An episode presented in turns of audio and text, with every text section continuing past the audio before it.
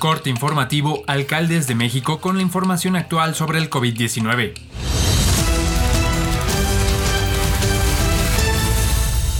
Hoy es jueves 8 de abril. La Secretaría de Salud informó que en las últimas 24 horas se detectaron 596 muertes por coronavirus y 5.499 nuevos casos, con lo que suman 205.598 muertes y 2.261.879 contagios por COVID-19 en México, de los cuales 23.715 son los casos activos y 1.798.657 se han recuperado de la enfermedad.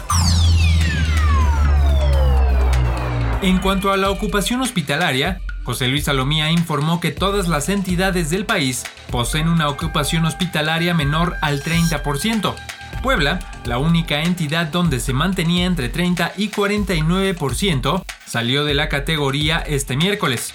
En tanto, para camas con ventilador disminuyó el número de entidades con ocupación de entre el 30 y 49%, donde Yucatán salió de la lista y se mantiene en Chihuahua, Tabasco, Querétaro y la Ciudad de México.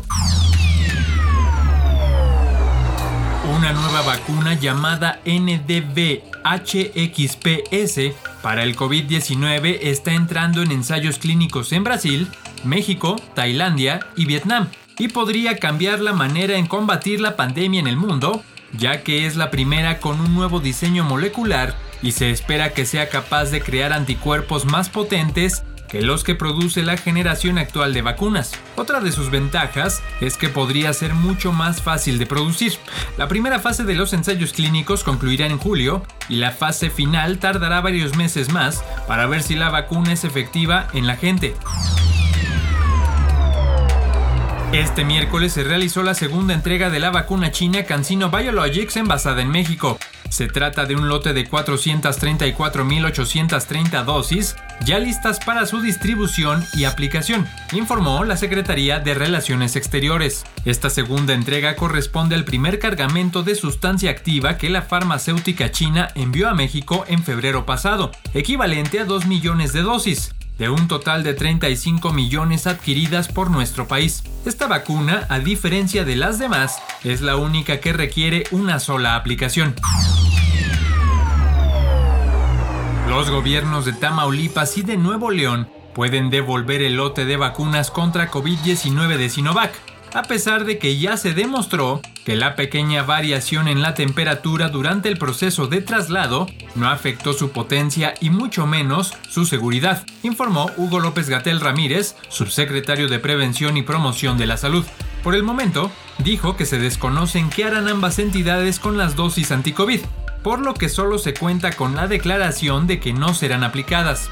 La Secretaría de Salud aclaró que ninguna de las dosis incumple con la temperatura requerida para ser desechada o inactivada, luego de pasar por pruebas de termosensibilidad. De acuerdo con el funcionario, tal vez se determine cómo se van a trasladar las vacunas que, por declaraciones pasadas de los secretarios de salud nuevo leonés, Manuel de la Oca Vasos, y de Gloria Molina, de Tamaulipas, determinaron no aplicar.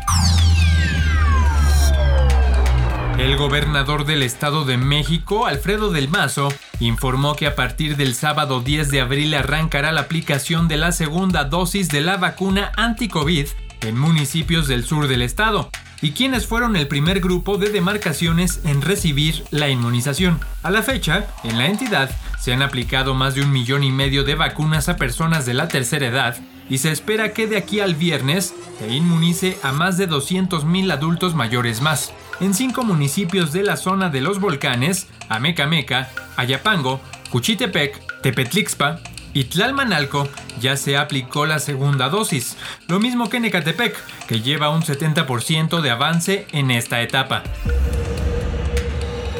Esto es todo por el momento, seguiremos informando.